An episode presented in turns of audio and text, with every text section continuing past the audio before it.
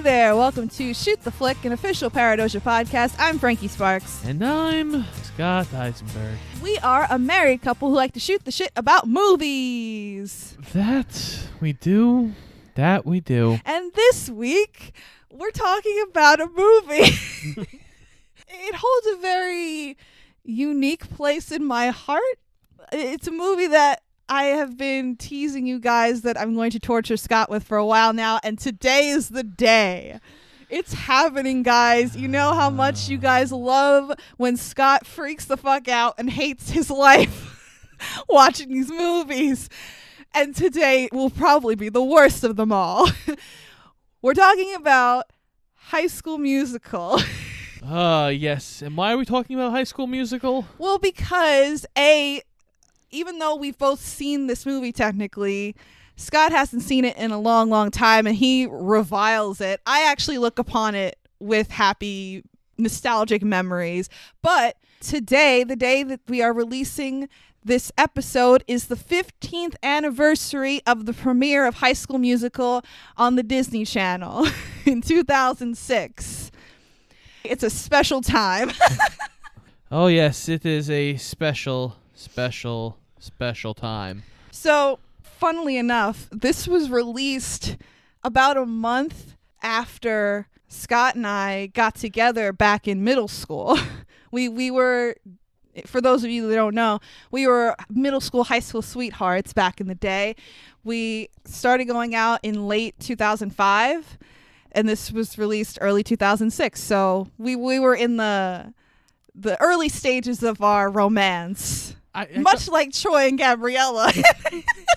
I don't like this connection. What do you mean? No, uh, this isn't a good connection. oh, babe. No, no, no, don't compare us to Troy and Gabriella. I hate this movie. But you were like the jock in, in school. You were a football guy. Yeah, I was a You fo- didn't play basketball like Troy, but you you played football and you were in theater. I was a theater girl. I wasn't really like a nerd as much as Gabriella, but I was like reasonably intelligent, I would say. Yeah, but I did everything in high school. True. Well, that's the thing with this movie. Like, it makes such a huge deal about people wanting to do different clubs and shit. And in reality, it's like nobody cares.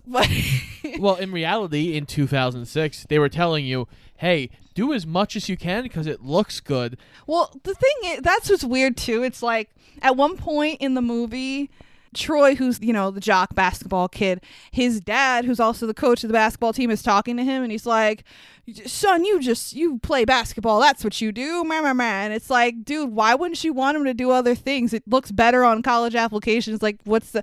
Anyway, it doesn't matter. It's Especially, especially since he's a junior. yeah, like the the plot of this movie. is very thin and very unrealistic. Uh, Not only that, it is written by a man at the time who was 54 years old. Yes. The dialogue in this is atrocious. We're going to get there, guys. Listen, you guys know by this point that I love so bad it's good situations. Now, I don't know if I would classify this as a so bad it's good. I mean, kind of. But for me, I genuinely enjoyed watching this again because I hadn't seen it probably since middle school or high school or something. Because at the time, I was kind of like the target demographic for this. So I was very much into it. And I would say, looking back on it now, it was, I said to Scott a couple of times while we were watching, it was basically like looking into a time capsule. Now, I did not watch this in middle school. I didn't care about watching it in middle school. The only time I was forced to watch it was because of my sisters, Cassandra, especially you, Cassandra. You were, loved this movie and you drove me crazy with it. Thank you so much. so, like me, you haven't seen it in quite a while then. No, I on purpose. Right, fair. Um, what'd you think? It's still dumb. It's still bad. The whole movie should have been about Zeke. Why isn't Zeke we the star love of this damn oh movie? Oh my god, we love Zeke. We're gonna get to Zeke, but anyway, okay. So there's so much to talk about. This movie was at the time the most successful Disney Channel original movie with 7.7 million viewers, and it held that record until you guessed it, High School Musical 2, which had the highest and still has the highest Not- 17.2 million viewers. You people are ridiculous. Ridiculous. and yeah, from what I recall, it, it wasn't. It sounds weird to say as good as this one, but it's not. Again, this is bad. Okay, objectively, High School Musical is not a good movie. However, This is on the level of Smart House and Luck of the Irish. But you like watching those because they're fun to make fun of. yes, I like watching those, but I can enjoy those in a way. This is still dumb in every I- single way. I kind of have the same feeling with this as I do for something like Smart House or Luck of the Irish, where it's totally cheesy, totally ridiculous, but I I don't know because it was such a thing at the time and I was again like the target demographic and was very much into it at the time. I look back on it with fond memories and I still think some of the songs slap. I still remembered I was curious to see if I would remember all the lyrics. I fucking did. I was very proud of myself actually. I have a good memory. like an elephant. like an elephant. So this movie was directed by Kenny Ortega. We talked about him uh, a few months ago when we talked about Hocus Pocus, but he directed all the films in the High School Musical trilogy. Yes, this movie is a trilogy. This movie did not need to be a trilogy. No, and that's a fair assessment, but it is, and we can't change it now. it's just, it is what it is. We can forget movies. That has happened before. We have forgotten movies to They- time. You this can't, should be forgotten to forget. time. No. Forgotten to time. Like what? Actually, you know how I prepared Oh for this God, movie? I stop. watched Battle Royale, a movie where they send high schoolers to die. I would rather watch that again with this cast. Okay, that's a little dark. The movie was written by a Mr. Peter Barsocchini, who, like Scott said, was like a million years old and was writing dialogue for 15 year olds, which is clearly evident. We'll talk about some of the dialogue in this movie. It's really just, some of it's bizarre. Like, I don't even remember some of these lines, and I was like, what? I was very confused. But as we tend to do with uh, the movies we talk about, let's talk about uh, the awards this movie won. Obviously, it wasn't nominated for any Oscars. Obviously. it was nominated for six Primetime Emmys and won two. It was nominated for casting as well as directing, but lost those to some fancy schmancy Elizabethan era miniseries. Uh, that Probably was should out have at the yeah. time. Yeah. Like I think Helen Mirren was playing the Queen of England and whatever all makes sense. it had two nominations for two of the songs in the movie, which you seem to hate. I thought that they weren't that bad. Some of them are bad, but some of them are corny enough where it turns around to being good, I think. I had fun with the songs again. Okay. Now, which two songs, Scott, do you think were nominated for a Primetime Emmy in 2006?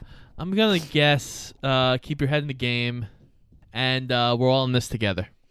You are half right. Uh, Get Your Head in the Game was nominated, as was Breaking Free, the la- the last love song. Oh, that one. I liked those songs. Some of the songs still slap, guys. Okay, they're really corny as fuck, but it's okay. Don't judge me. They lost to a song that was featured on Mad TV. Remember Mad TV, guys? But the two Emmys that it won were for outstanding choreography, which is kind of laughable to be fair. It's laughable because it's literally like its namesake, a high school musical. It really is. Like if you watch it, all the choreography is painfully simple, like it would actually be in a fucking high school I- production. I think you could have counted and actually gotten to a high number the amount of times you saw somebody do a box step in this. yes, absolutely. The box step was prominent. Honestly, I was saying to Scott, probably the most complicated quote unquote choreography was in the get your head in the game, but that's only because they had to like bounce balls along with the steps and stuff. Like that's not the easiest thing to do. Anyway, Scott is not impressed at all with anything. uh, the other primetime Emmy that they won was for Outstanding Children's Program, which kind of makes sense because, like it or not, it was like the biggest thing running in 2006 amongst kids. Like everyone loved High School Musical. That's why they made the fucking sequel to begin with. Yeah, everybody loved it, and then everybody who immediately loved it decided they were going to try and be High School Musical and actual drama club, and they were all assholes. You all were terrible, guys. It's not that good of a movie for you to imitate it in real life. So let's get into this thing. Let let's let's rip off this band-aid, Scott, okay? We're going to get through this together. Are, are we sure? We're all in this together. Are we sure we still can't talk about Battle Royale? That, that was a better movie. No. Anyway, so this classic American film begins. Well, with- wait, wait, wait, re- rewind that back. Rewind that back. Take that again. Take take two. so this classic No, no, no, no, American no, no, film begins. New choice. New choice. All right, so this movie begins on New Year's Eve. So this is a holiday movie, Scott. No. Can't you feel the holiday cheer? We just we we just entered a new year, Scott, and this is also coming out on our nation's inauguration day. So this is a special day all around, Scott. Oh yeah. I, I can tell Joe Biden is getting his head in the game right now. Oh, I'm sure. I'm sure he is. Unless our whole society has crumbled to the ground. we don't know. We're, we're recording this ahead of time. We could be releasing this in a hellscape. we don't even know. yeah, they're, they're raiding the Capitol building again, saying we're all in this together. yes. And Zeke has brought his creme brulee. Anyway, let's fucking get into this before we lose our minds. So it's New Year's Eve, and we open our film at a ski lodge because that's where rich people go on winter break to a ski lodge. Yeah, sure. Why not? And we meet our two main characters, Troy and Gabriella. Okay, let's start here. Let's start right now with this. Troy, while on vacation with his dad and his mom, is playing basketball in a gym somewhere. Where In did the ski lodge. in the ski lodge because, you know, why not? all ski lodges have a full basketball court But in there. Scott, he has to get his head in the game at all times. That's his whole personality is basketball. oh yes, he's the basketball guy. We, we establish immediately Troy and Gabriella's main character traits. Troy's is basketball and Gabriella's is books. is Gabriella is smart, and Troy is basketball. yes. Gabriella's mom is like, get your nose out of that book and go to the kids' New Year's Eve party. Stop trying to be Belle. You're not Yeah. Belle. yeah, yeah, go go find adventure in the great wide somewhere. And then Troy's mom comes into the gym while he's playing basketball with his dad and she's like, "Do you have to play basketball all the time?" And they're like, "Yeah, oh, basketball." And this is her- sports. This is her only line. yeah, She- she's never in the movie again. She doesn't exist outside this one moment. Uh-huh. So, let's talk about the people that portray Troy and Gabriella for just a hot second. We have Zac Efron as Troy. Most recently, he voiced Fred Jones in Ah. the in the Scoob movie. Um, He was also in Baywatch. yes, and also he's gonna be in the upcoming remake of Three Men and a Baby, according to IMDb. I don't know when that's coming out, but haven't we all been clamoring for a remake of Three Men and a Baby? Wasn't that the movie that was haunted? Yeah, well, it wasn't actually haunted. There was just a cardboard cutout, like in the background of a scene, and everyone thought it was a ghost, but it was just a cardboard cutout. Oh, okay.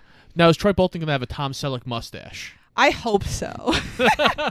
and we have Gabriella being played by Vanessa Hudgens, who it has most recently probably been known to appear in a Christmas movie or 50 on Netflix. They've also both done musical things since this. Zac Efron did Hairspray after this. And then Vanessa Hudgens has done a few of the like live TV musical specials. She was in Grease. She played Rizzo and she was in the Rent one, which I heard sucked ass. This movie really kind of launched both of their careers and they kind of became like Disney Channel sweethearts. Zac Efron won Choice Breakout Star at the Teen Choice Awards for his role, and uh, Vanessa Hudgens was also nominated for for that prestigious award. And uh, Zac and Vanessa also won Best Chemistry at the Teen Choice Awards, which I think is fair they were cute in the movie. They actually dated in real life after meeting during this movie, and then they dated, I think, till like 2010. So they dated for quite a while.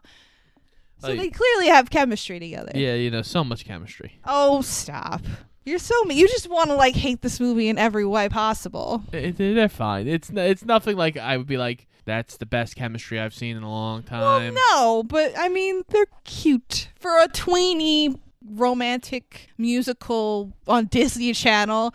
I think their chemistry was perfectly acceptable. Now, now Troy and Gabriella go to this New Year's party at the ski lodge, right?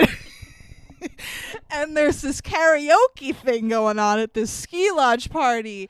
Why I don't know, but karaoke is fun. Oh well, also neither of them want to do it, but somehow they're both right next to the stage. Yeah, they both just happen to be by the stage, and then the spotlight falls on them both, and they have to go onto the stage and just sing together, which isn't how karaoke works generally, but okay, like whatever. But apparently, it's such a bop that everybody is dancing in the background, like, "Oh yeah, Oh, I'm yeah. really into this. Yeah. Oh yeah, this is the Kool Aid Man at this party. oh yeah." but I. This is one of the songs that I didn't mind. I thought it was cute. It's called Start of Something New. And now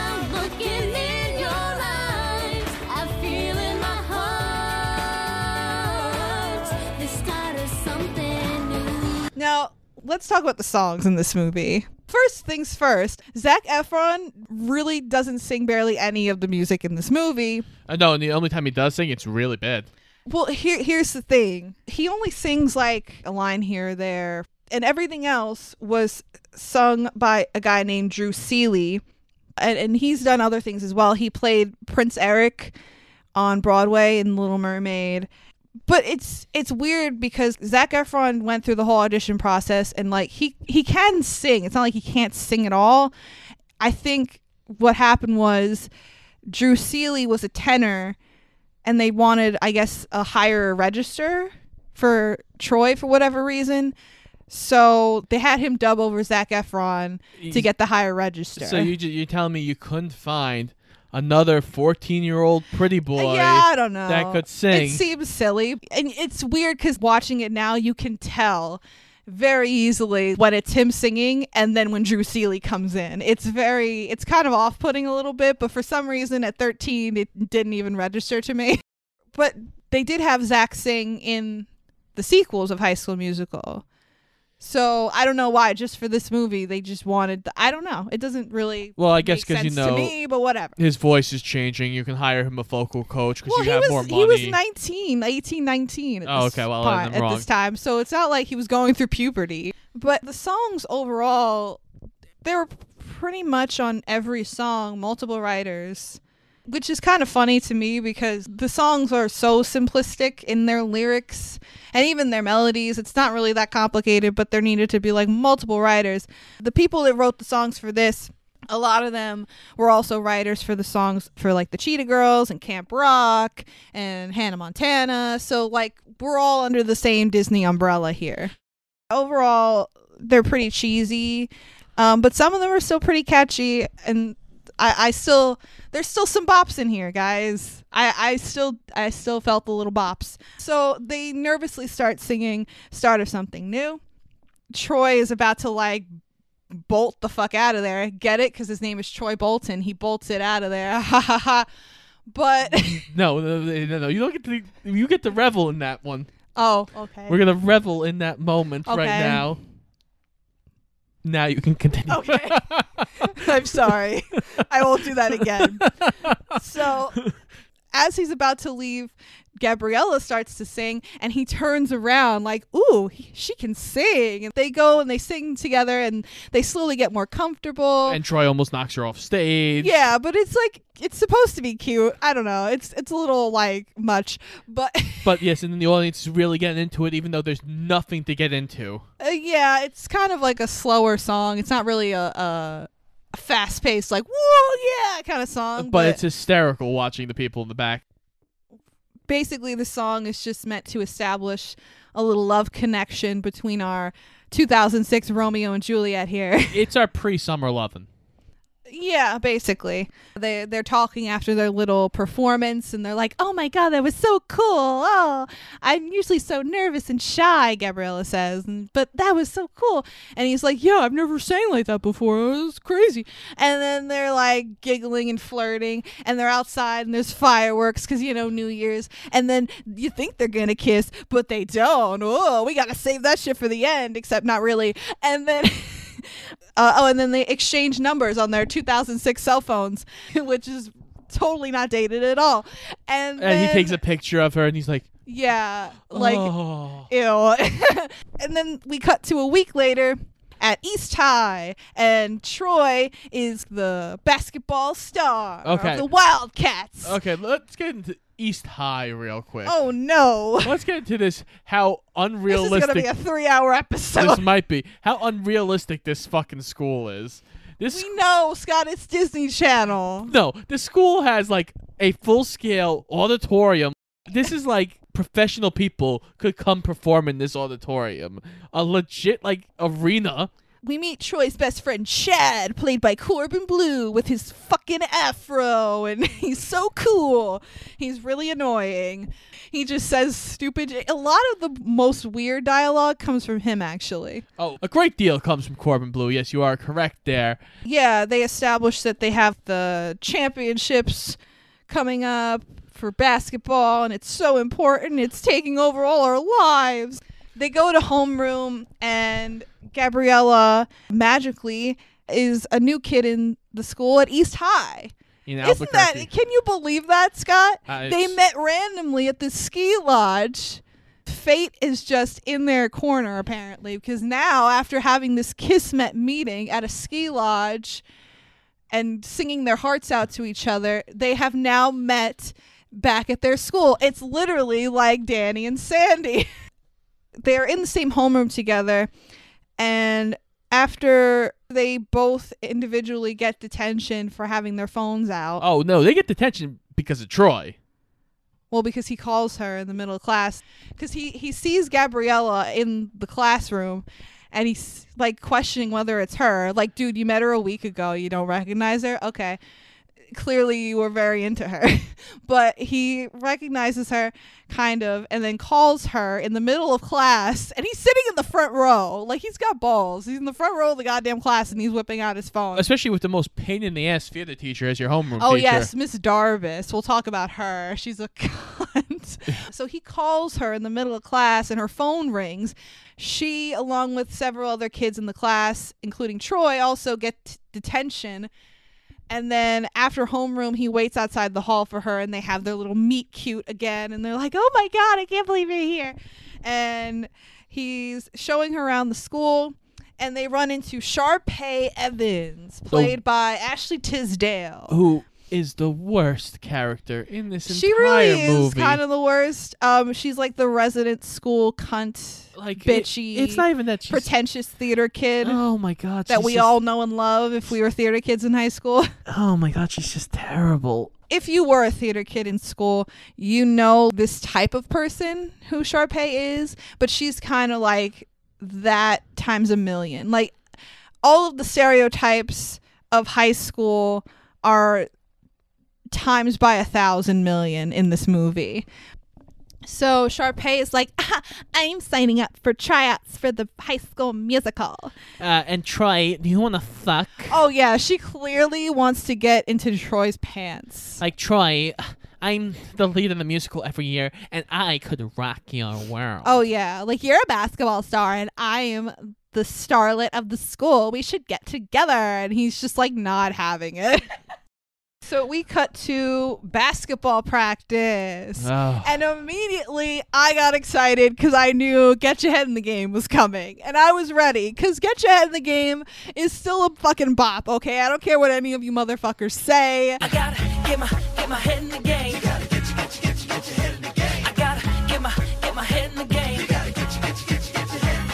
I enjoyed this song. I was dancing and singing along to it. Judge me, I don't care. So the song is just establishing that like Troy is is struggling with uh, should I just focus on basketball or should I sign up for the musical and sing? So you're saying it's like, should I stay or should I go? Basically, yeah. If I stay, there will be trouble. Uh huh. But if I go, there'll be double. Oh yeah, because you know Gabriella's got two boobies, so double the fun. But I like the beat. The beat is fun. It's catchy. It's an okay song that got way overplayed. I do think the choreography was good though too, with like the It's fine. Doing the It- it- basketball. it's, it's yeah. It's uh, it's again, basketball's really surprisingly the hardest sport to place into movies and make it look good is basketball. well, yes, we saw that with Teen Wolf, didn't we? yes, we did. That was the real problem with that movie. Like football, they do it fine. Baseball, good. Hockey, even hockey's pretty good. Why do you think that is though? I think it's just trying to get the rhythm of basketball to work in film. It just there's something always off about it. So let, let me ask you something. So I feel like you were shitting a lot on this song when we were watching it, but I also feel like this was probably the one that you actually liked the best. Even though you were shitting on it. Yeah, it like it's this one or uh, the Soren's okay too. They're- The the end like romantic yeah, song. like they're decent songs. They're not. I won't say they're good songs. They're decent yeah, songs. like again, I I touched on it before, but like they're not, you know, amazing or anything, but for what it is, they're cute. The fact that I still remembered them after like 15 years, that kind of says something, I think. I feel like this movie for any of you adults out there, this movie would be a lot more fun with alcohol. Oh yeah, for sure. We were idiots and watched this sober, but if you yeah, I would that would be fun. Get a bunch of your old friends together, you know, maybe some other people that grew up around this time that watched High School Musical and just get trashed and make fun of it and reminisce. I feel like that would be a fun time. Moving on in this plot, which exists, I guess. Um so we meet back up with Gabriella and she's in class. And uh, we just need to establish essentially that Gabriella is smart. So, as the teacher is writing equations on the board, she corrects the teacher, which I feel like isn't a thing that would happen in real life, but okay. Uh, Yeah, it doesn't make sense. For and I don't think the teacher would respond so nicely to it, like, "Oh, I stand corrected, Gabriella. You're right, and I was wrong. You're right, 15 year old child. My Uh, education was worthless." no, uh, well, well, she says that all like, "Oh, you're really smart." When she turns away and she's just looking at the board, she's like, "What a fucking, cunt." Oh, we also introduce Gabriella's new friend Taylor, who is uh, also another nerdy girl who's on the Scholastic Decathlon team. And Sharpay, because she's an insecure young lady, she is very intimidated by this new girl that she just met today because she's pretty and she was standing in front, not even interested in the audition sign up sheet. So She was also she immediately wants to get her the fuck out of the way. she also clearly has Troy Bolton's attention. Right, right. So, what's her plan, Scott? She goes to the computer Oh yes, on the search engine called Search, Search the, the internet. Internet. You guys all know Search the Internet, right?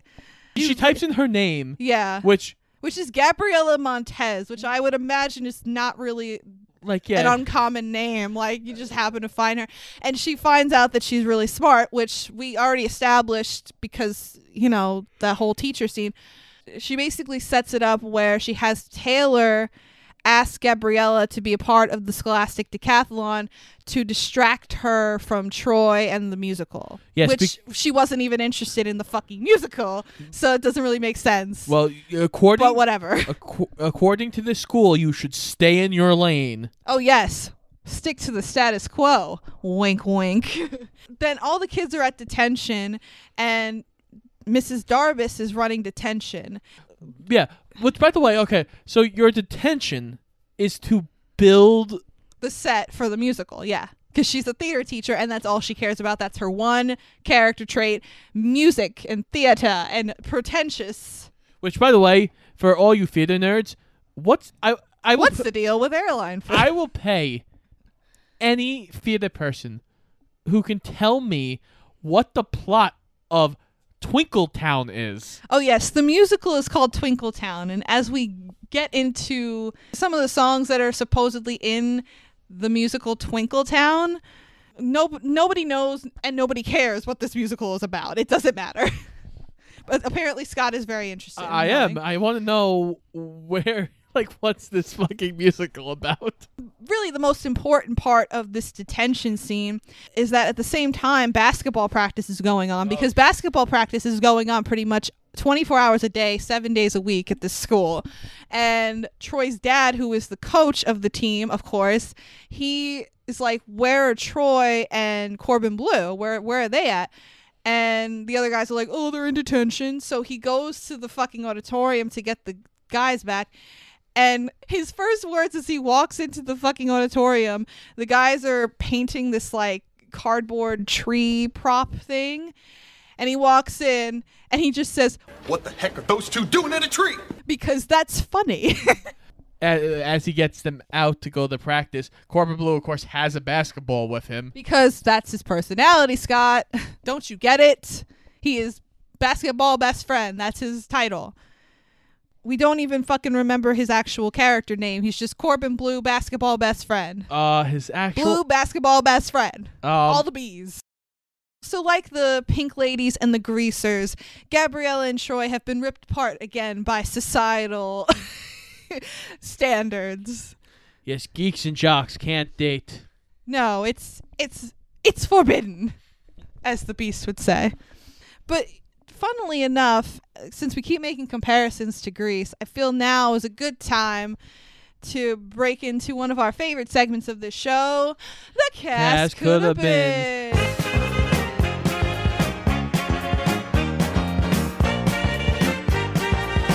So, why did I mention Grease as my segue to this segment here? Because the script for this movie is essentially kind of a modified version of another script that was being shopped around around uh, 1999 called Grease 3. Oh, joy! It was about the children of Danny and Sandy from the original Grease.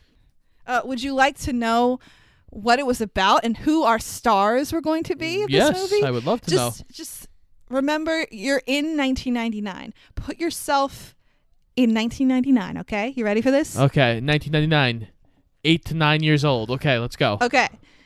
Ahem. The main stars in the movie were going to be Britney Spears and Justin Timberlake.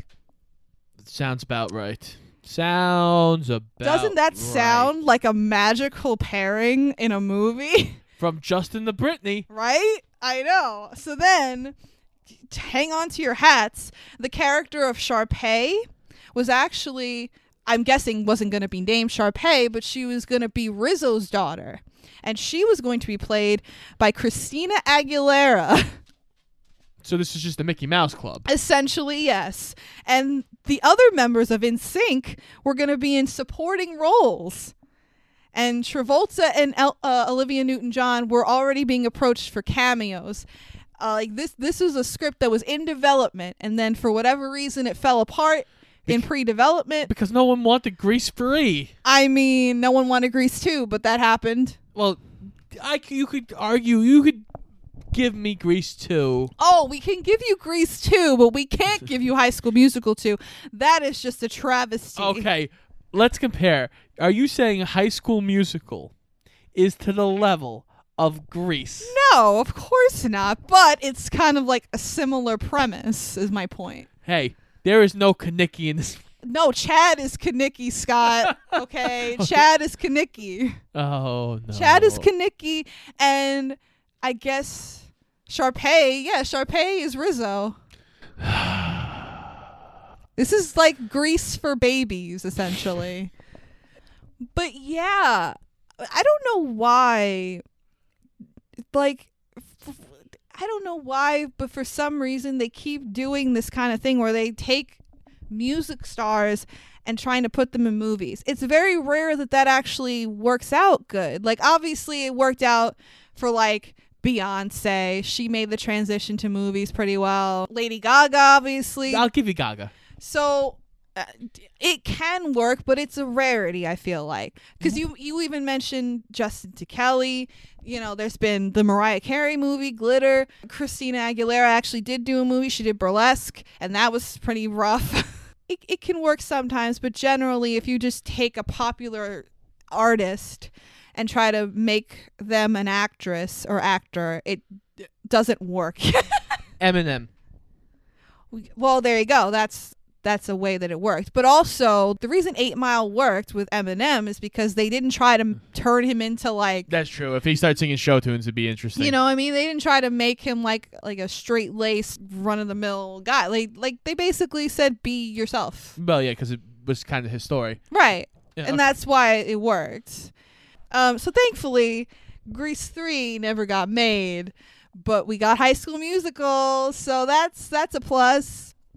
Now, uh, it's the day of the auditions, and Troy sneaks off away from his friends and away from basketball practice to attend the auditions. And he kind of hides in the back for a while because he's too chicken shit to go up front. And eventually gabriella actually joins him too and they both are like oh i'm scared. And they just hide behind a mop.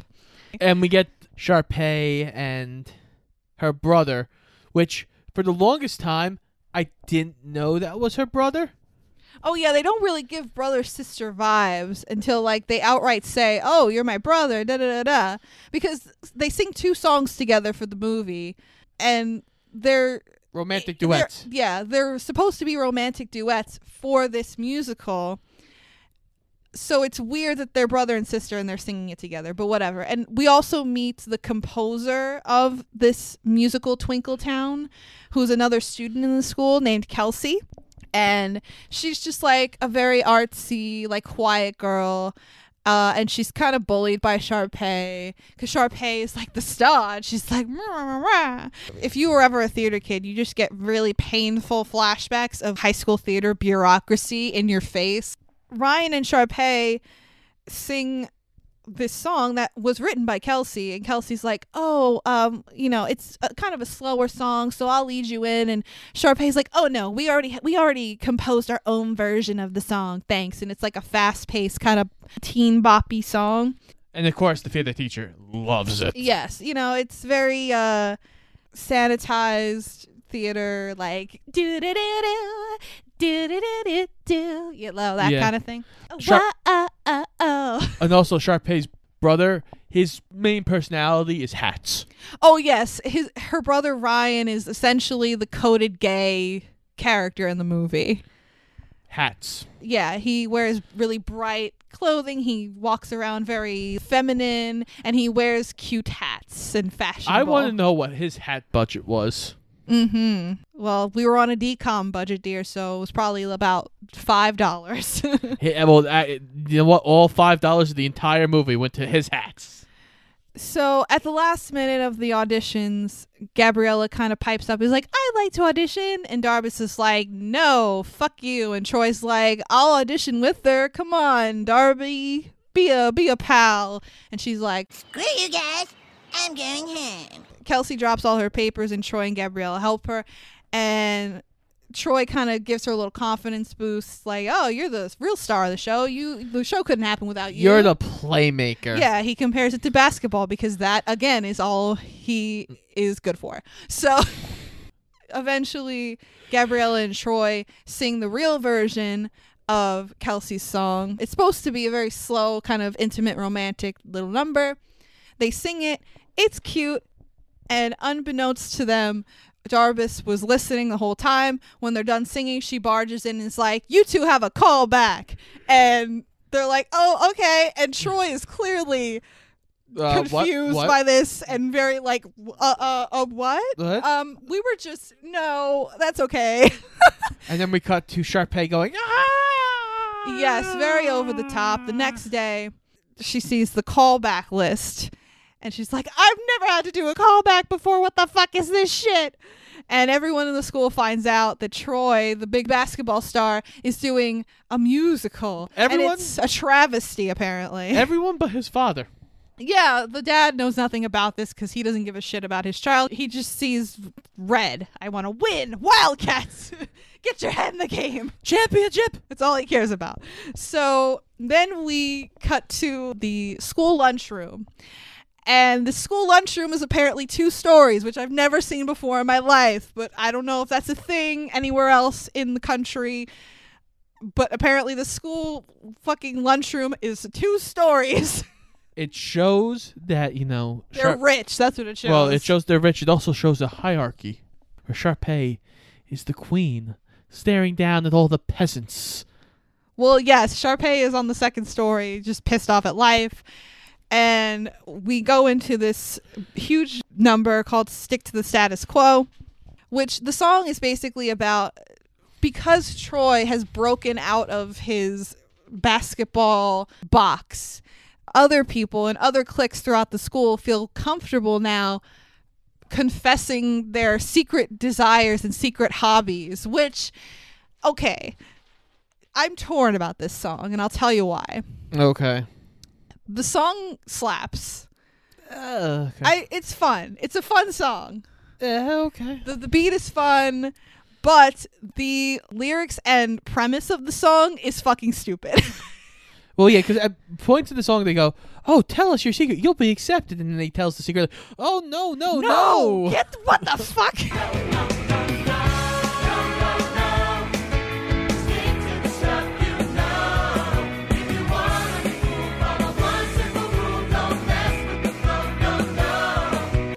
One of the basketball kids, Zeke, who is the MVP of this fucking movie, okay? He is the most eligible bachelor of High School Musical. Let's just put that out there right now. Zeke is the man. He is an attractive, athletic gentleman. He is a gentleman. Yes, he is. He is so nice. And he fucking bakes, girls. Okay? He bakes. Get you a man that can do both. can sweep you off your feet and then cook you a nice, delicious creme brulee. Um, I cannot cook a creme brulee. and he. well, then you are worthless and I'm divorcing you tomorrow. We'll get to that. Oh, damn. Well, that's the end of the podcast, everybody. Have a good night. signing off.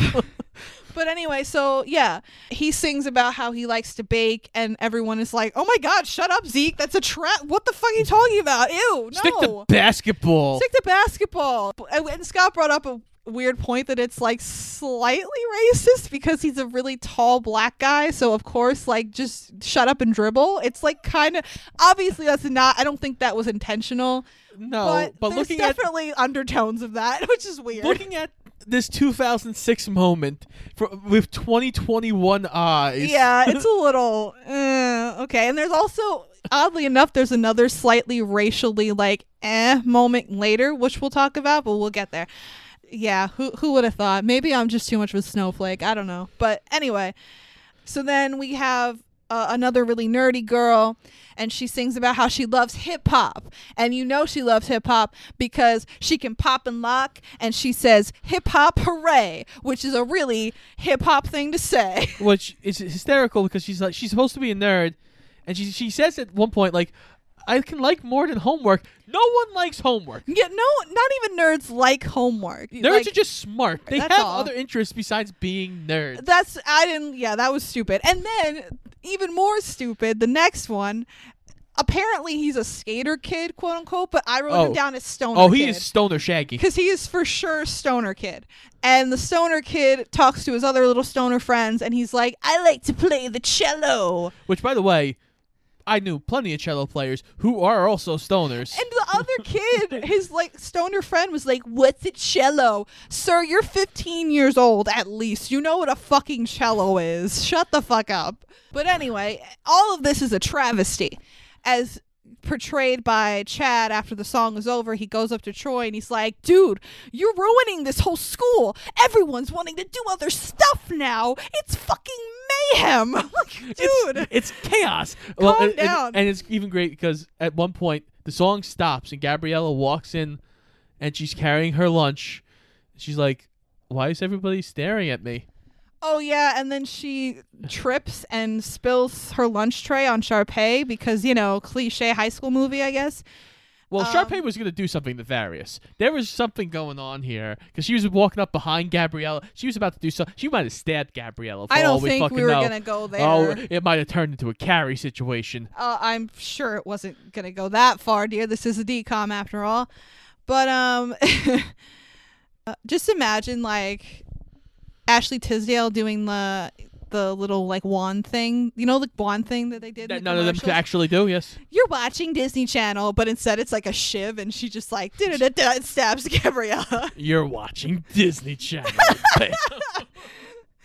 Um, this is my movie, bitch. But really, the most important part of this song is that it leads us into the Zeke subplot of the film, which is that Zeke, because he has confessed his love of baking, he has gained the confidence to approach Sharpay and basically like ask her out. He's like, I can. I can bake for you sometime.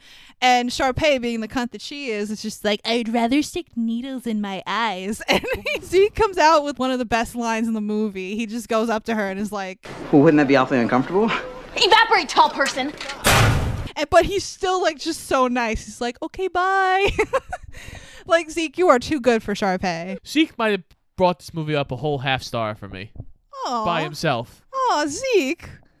Uh, Zeke is played by Chris Warren.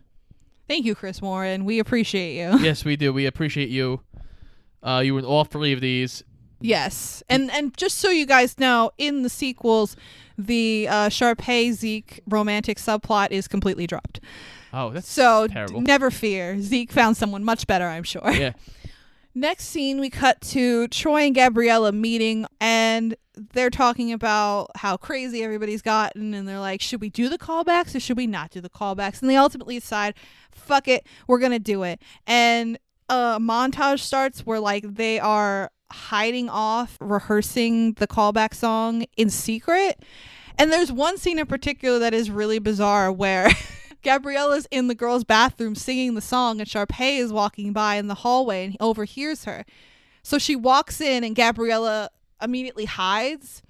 But the way they filmed it is super weird because Sharpay walks into the bathroom and she's looking in the stalls and she looks in the fucking bathroom mirror and then doesn't find anybody and leaves. And then Gabriella walks out from the side right by the sink. So it's like you, were right there. Do you have no peripheral vision?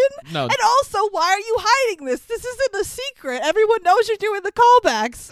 Yeah, but also when Sharpay goes into the bath, she kicks the bathroom door open, and Frankie's like, "There should be a girl peeing there." oh my god. I was like, what if someone was just pissing in there? Like, what the fuck? we need to like write an R or PG 13 rated version of High School Musical. You don't even have to show. You have you like in the vein of like American Pie, Well, where you- there's just like crude, nasty humor, but also songs. well, you have Sharpay. You look at it from the side, and Sharpay kicks the door open, and some girls like, "I'm peeing in here." Wait, you I don't just, even show I just it. had a brain blast. American Pie the musical. Someone write this down. It'll win the Tony next year. oh God, who would be Stifler's mom? Ew. So Troy and Gabriella are continuing to flirt and get closer, and the dad is like, "That girl is changing you." Meh. It's very Romeo Juliet. She's just a girl. Dad. Yeah, it's it's very cliche and stupid. And then fucking Corbin Bleu is still like this this temptress girl, which by the way, he literally calls her a high IQ'd temptress girl. And I called bullshit on that. That was a dumbass line, one of many, because temptress already implies that she's a girl. No, this. So you don't have to say temptress girl. it's not even just that line is great. This whole scene in the library. Oh yeah, it's Chad and Troy talking in the library and they have this whole conversation about Michael Crawford. Yeah, the Phantom of the I Opera. Okay, for some reason that came up and it's like how do you even know who that is, Chad? I thought you weren't a Well, and then Chad's like, my mother has seen Phantom of the Opera 27 times. And I'm like, okay. And she keeps his picture in the refrigerator. as a diet technique. It's this whole like long drawn out thing and it's like okay, all of this dialogue is bizarro. And like also we get the typical thing with high school quote unquote movies that are written by usually white adult men that have no idea how kids actually talk. dated references, dated lingo. Like, oh my god, isn't Troy just like a hottie? Like, no, no one Ah. talks like this. My it's it's obnoxious and sanitized, but like that's Disney in general. So like it's forgivable if you know what you're getting into, which obviously I I do. Scott maybe not so much. I, I I blocked the center of my mind. So now we get into like the conspiracy cahoots in this movie. which makes no sense. Chad, because he's all on a huff about Troy still doing the callbacks, he goes to Taylor and they hatch a plot blacker than the kettle calling the pot. What are the odds that God will put us all in one spot? Pumping a squad of conventional wisdom like it or not. A bunch of revolutionary manumission abolitionists. Give me a position, show me where the ammunition is. That's my Hamilton reference. Oh, okay. So the conspiracy cahoots between Chad and the jocks and Taylor and the nerds is as follows. Oh, by the way, for this whole conspiracy cahoots between the jocks and the nerds, Sharpay and Ryan are nowhere. Even though after the status quo song, their whole motivation was like, we have to get rid of Troy and Gabriella and get them out of the callbacks, and then they disappear for the next like 20 minutes. So good, good writing there. yeah. So the the conspiracy cahoots is as follows: Chad and the basketball guys have this meeting with Troy in the locker rooms, and they have this like long drawn out diatribe with him about how the best players that were at East High weren't worried about singing in musicals. Including your father. You don't want to disappoint your father, do ya? It's like so obnoxious, guilt trippy Oh, it's, nonsense It's dirty and it's underhanded. while they're doing that, the nerds are in a classroom somewhere talking to Gabriella and giving her a PowerPoint presentation on a laptop About how about how Troy is a loser. he is a Neanderthal. And Gabriella's like not into it. She's like, I gotta go rehearse. And sh- Taylor's like, no, no, no, no, just stay, just stay. And as the guys are talking to Troy, basically just hounding him to get him to give up the callbacks, they slowly but surely bring up this very obvious webcam for to film Troy as he talks shit about Gabriella and like poo poos the musical. And this webcam, which is totally not noticeable, wink, wink, Perfect angle. Yes, face on, and it, the footage is going directly to the laptop in the classroom with Gabriella, and Gabriella therefore hears all of the horrible things that Troy was saying. By the way, this school must have great Wi-Fi. Oh yeah, for sure, perfect picture in 2006.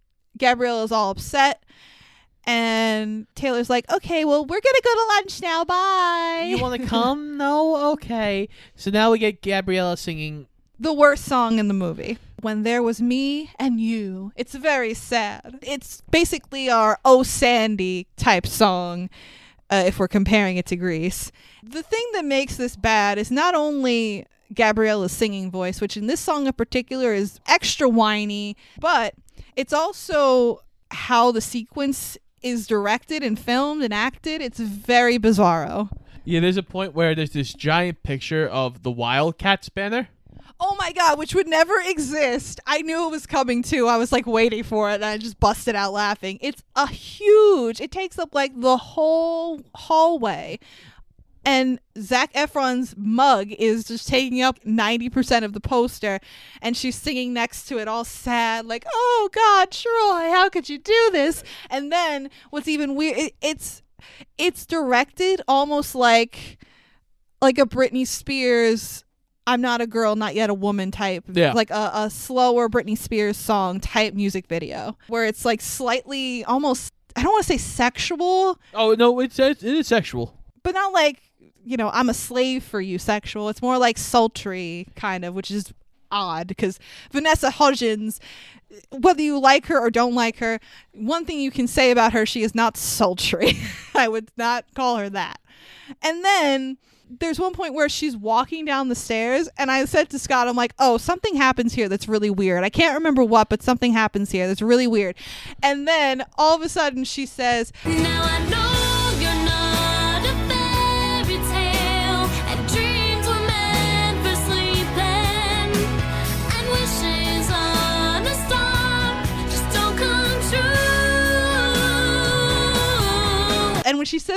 says wishes on a star, she like stops mid staircase and points up to the sky, all dramatic. It's very. Oh God, it's It's eh, very bad, guys. It's, I mean, like we've been saying this whole time, a lot of this stuff is cheesy nonsense.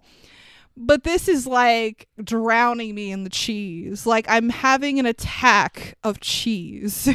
the Leaning Tower of Cheesa is a falling atop me, Oh, and yeah. it's hurting me. it's really painful. Um, so then the song ends, thankfully, and Troy goes up to Gabrielle. He's like, "Hey, what's up, girl?" You ready to And practice? She basically just breaks up with him, and she's like, "Yeah, I'm not doing the callbacks. Bye." and walks Troy away. becomes a mess. Yeah, that's the thing. Like these friends that Troy and Gabriella have that supposedly care about them so much are so selfish that they didn't even think that perhaps interfering in their romantic and personal lives would cause them distress. Their whole thing was like, "Oh, I want Gabriella to do the ta- decathlon and I want Troy to do basketball. To get his head in the game. Right, but d- would you not think that having them break up would cause them distress and not get their head in the game also? Like, well, let's let's look hello. at let's just look at this logically. If you break up with somebody, the first week afterwards, you're a mess. Right, of course. Yeah, when you're 15, 16, and theoretically, let's just assume that this is their first relationship, even though like they were dating, I guess, quote unquote, for like maybe a week. Okay, but still, they're kids, so it's sad. Like you can tell Troy is very sad because Troy no make basket. Wah. Yeah. Oh yeah. His Troy throw basketball in bushes. Uh, Troy sad. And Gabriella looks out window with sad face. Forlorn. yeah, very forlorn. so then immediately, you know, they they spend all this time plotting and pulling off this elaborate scheme and then within 10 minutes they realize oh shit we fucked up our friends are sad we should fix this the nerds go to Gabriella and the jocks go to Troy separately and confess their sins. And Troy is like, oh God, I gotta talk to Gabriella. And Gabriella's like, no, I don't buy that shit. He still said what he said. I'm done. Fuck Troy. Which leads us to, of course, a romantic balcony scene, Scott, because we have to have a romantic balcony scene because this is Romeo and Juliet. Well, this is more Aladdin than this is Romeo and Juliet. Well, no, because they're from two different worlds, two different houses, But he- alike in dignity. But he he he rises up like it's a whole new world. we have the balcony scene where Gabriella is in her room all sad and like, I don't want to talk to Troy. And he calls her. He's like trying to uh, get her to forgive him. And he does the cutesy, like, Gabriella, turn around. And he's standing there on, on her balcony in her room, which is kind of creepy if you think about it a little bit. Yes, not kind of. Is it is very. But as a 13 year old child, you think it's the most romantic thing in the world.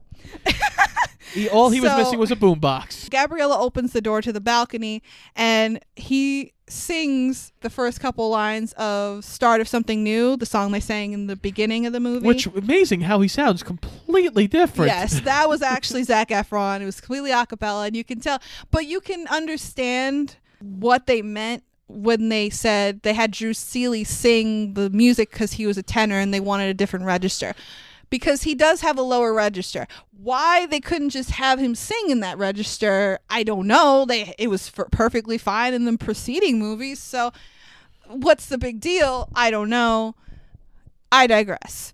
He sings her a couple of lines of, of dialogue, and it's very sweet, and she forgives him, and they're like, Yay, we're back together. Let's do the musical audition. Right. So everybody's friends now. All the nerds and the jocks, they're all friends. Dogs and cats living together, mass hysteria. And Gabriella and Troy are balancing basketball and decathlon training, I guess, and rehearsals for the callbacks. But Sharpay and Ryan are still in the movie, and they have returned magically. Remember them?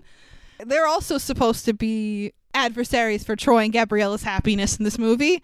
Sharpay and Ryan are like, damn, if only the Scholastic Decathlon, the big basketball game, and the callbacks were all happening at the same time. Then Troy and Gabriella couldn't do it, and we would get it by default. I'm going to go talk to Darbus, the teacher, and tell her to change the callback date, which she fucking does, which it's not really made clear how she convinces Darbus to get this done, to change the callback date. But it just happens because movie. Movie has to move along. We're at the end here almost. Let's let's move this thing along. So the next day, the kids find out that the callbacks are changed to the same day and time as the basketball game and the decathlon. And all the nerds and the jocks and Troy and Gabriella, they are all very upset. They decide that they're all going to work together and come up with a plan. So we cut to the big day, big day of the game, the decathlon, and the auditions. And it's a hectic situation, I gotta say. It's it's very exciting Oh yeah. the the tension is palpable. The game starts as well as the decathlon. Meanwhile, we have the callback starting, and we start with Ryan and Sharpay, and they sing "Bop to the Top," which is I mentioned before, if you remember, one of the sequences in the movie that's you know just a tad bit racist. it, not like overtly, but it's just a little eh, you, you get a little twingy feeling when you watch it now. Maybe, again, I'm being a snowflake, but seeing two obnoxiously white, not just normal, regular white, obnoxiously white kids in flamenco outfits just saying random Spanish words and doing a salsa number, a really overly sanitized salsa number. It, it's it's a little weird.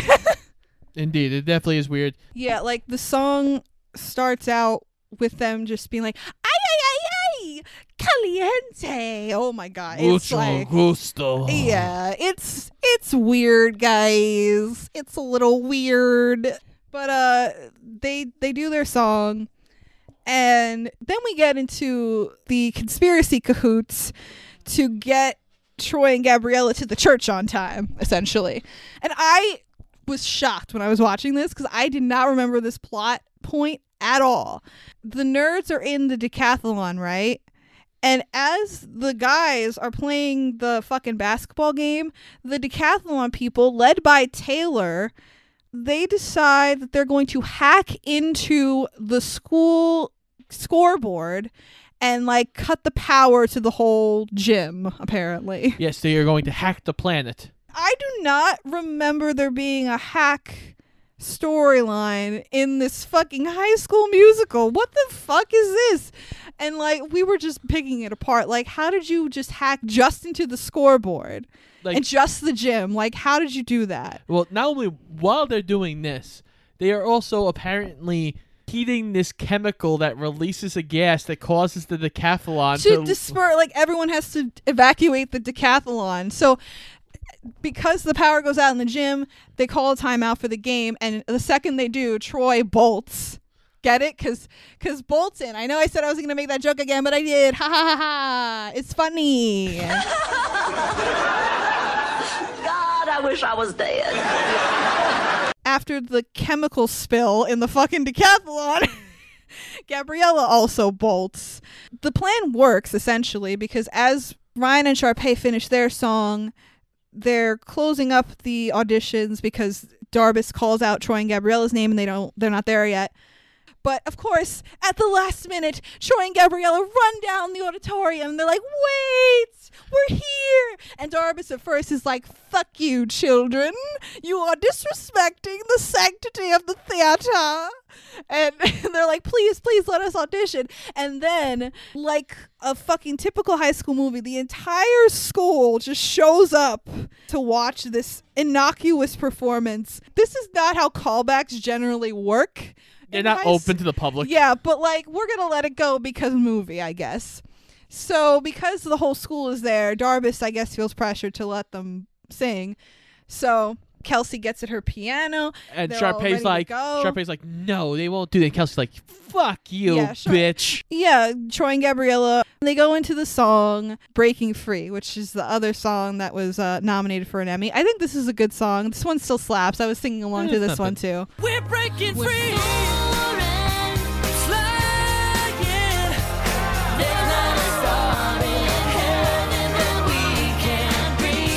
both with this and the Sharpay number, I don't know why they get backdrops and like props. Oh yeah, the, the the callbacks are very like high production quality for some reason. I don't know. This school is very bizarro in many ways, but again, it's a Disney Channel original movie, so that's to be expected. So they sing "Breaking Free" and they do really well. The whole school erupts in applause, and it's a very. I thought it was a very sweet song, despite the fact that Zac Efron moonwalks in the in the number. oh God. we don't need to talk about that. Yeah, yeah, white boy moonwalking. And of course, they get the parts. They go run back to do their respective things, but we don't care about the decathlon, so we're not going to pay attention. Yeah, we're not going to actually show the decathlon, but they win the decathlon. Zac Efron, of course, shoots the winning. Uh, I was going to say the winning goal, but that's not basketball. you can tell I do not give a fuck about sports. He shoots the winning basket, Yay! and he wins the game, and la di da. And then Gabriella comes up to him after they win, and they're like, "Oh my god, yay!" And they all they have an almost kiss, and then they're interrupted by fucking Corbin Bleu because why not? And then of course Zeke again with his subplot goes up to Sharpay and tries to flirt with her again, but gets rejected. But he gives her a, a thing, a bag full of like cookies that he bakes because he can bake now. Sharpay goes up to Gabriella. Oh yes, they've been the villains the whole time in this movie, but now Sharpay and Ryan are the good guys because they're being nice to everyone. And she goes up to Gabriella's like, "Oh, you know, you and Troy got the parts, uh, but I'm fine with it, even though I was really upset about it the whole movie." But now you definitely have the parts, and I'm just the understudy. But I'm cool with it, and we're fine. Good luck. Break a leg because whatever. Well, we have to break into song one last time. Right. Well, everyone. That's why everyone's a good guy now, Scott, because we have to break into the final song, the big group song, the most probably memed song in this movie. We're all in this together.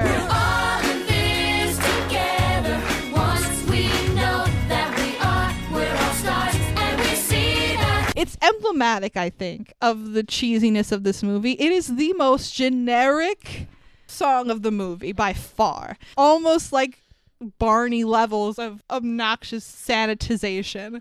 Also, the dancing. Oh, let's get the dancing of the the fucking. Oh my like, god, yes. Well, that's why I feel like it's so memeable that song oh, because God. they're all they're all in like red outfits. They're all color coordinated and they're doing their overly simplistic uh push down. pumping like pump it up, pump it up choreography.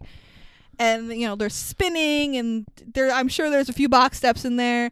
It's all very much straight out of like a high school production. The theater teachers dancing with the mascot. Oh yes, everyone's finding love here in High School Musical.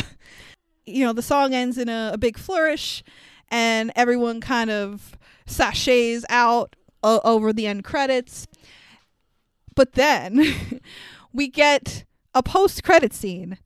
This is a fucking Marvel movie now. and we get a post-credit scene, putting a a nice stamp on really the most important plot of the movie, which is Zeke. He's just chilling in the gym by himself, relishing in in the Wildcats' victory. Yes. And Sharpay rushes into the gym and tells Zeke how amazing his cookies are, and she bum rushes him and like make me more treats. well, it's even funnier because at one point, as she's rushing him, Zeke turns to run. Oh yeah, he looks terrified, but then like she hugs him and he's like, "Ooh, girl hugging me. Let's make creme brulee together."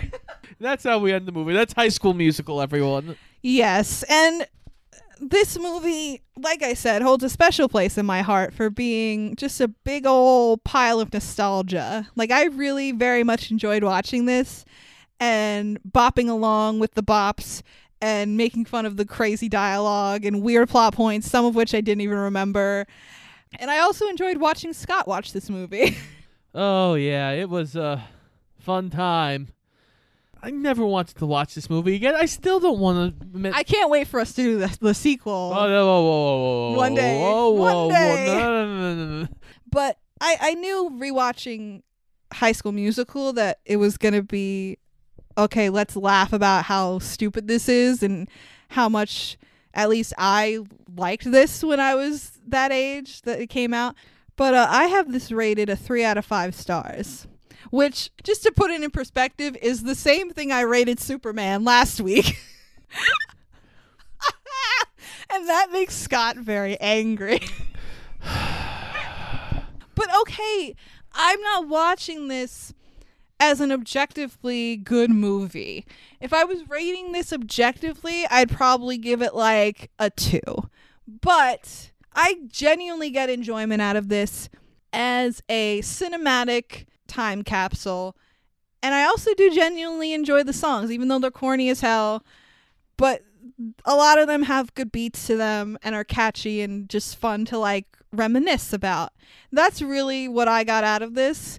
So I'm glad we rewatched it. I really am. I know you're not, and I'm sure you'll find something to get back at me for this. And that's fine.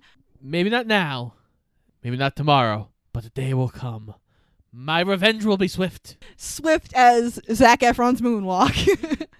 But yes, I rated this. yeah, a, what what did you rate this, Scott? I rated this a one and a half, and you get the half just because of Zeke. Aw, Zeke and his creme brulee. You yeah, Zeke, you get a full half star to yourself. I hope you enjoy it. You have two okay songs, and then the rest of the movie is just a Disney Channel original movie that's kind of Yeah, I mean, Disney Channel original movies, generally speaking, at least the older ones that came out around the time when we were watching them, like, you look at them now and they're corny as hell. Like, eh, it's just fun to watch them, to A, make fun of them, and B, look back and be like, we liked this as children. Why did we like this? This is stupid. indeed. so this is kind of the same thing even though high school musical became like such a phenomenon at the time at the end of the day it's still just a corny old DCOM. So next week scott needs to take some time to recover from that horrible experience. And he might have to be hospitalized for a while. It's, it was really rough on him. Yeah, but we gotta put up a classic to wash away this. yeah shake off the dust. Uh, scott's gonna show me a movie that I've always heard about but never actually sat down and watched, so I'm excited about that. But until then, this has been Shoot the Flick, an official Paradoja podcast. I'm Frankie Sparks. And I'm Scott Eisenberg. Make sure you check us out on Instagram and Twitter at Shoot the Flick.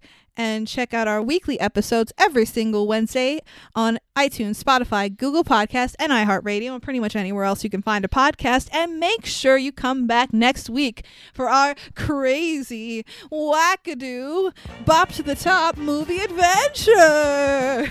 Let's get something to eat. We go to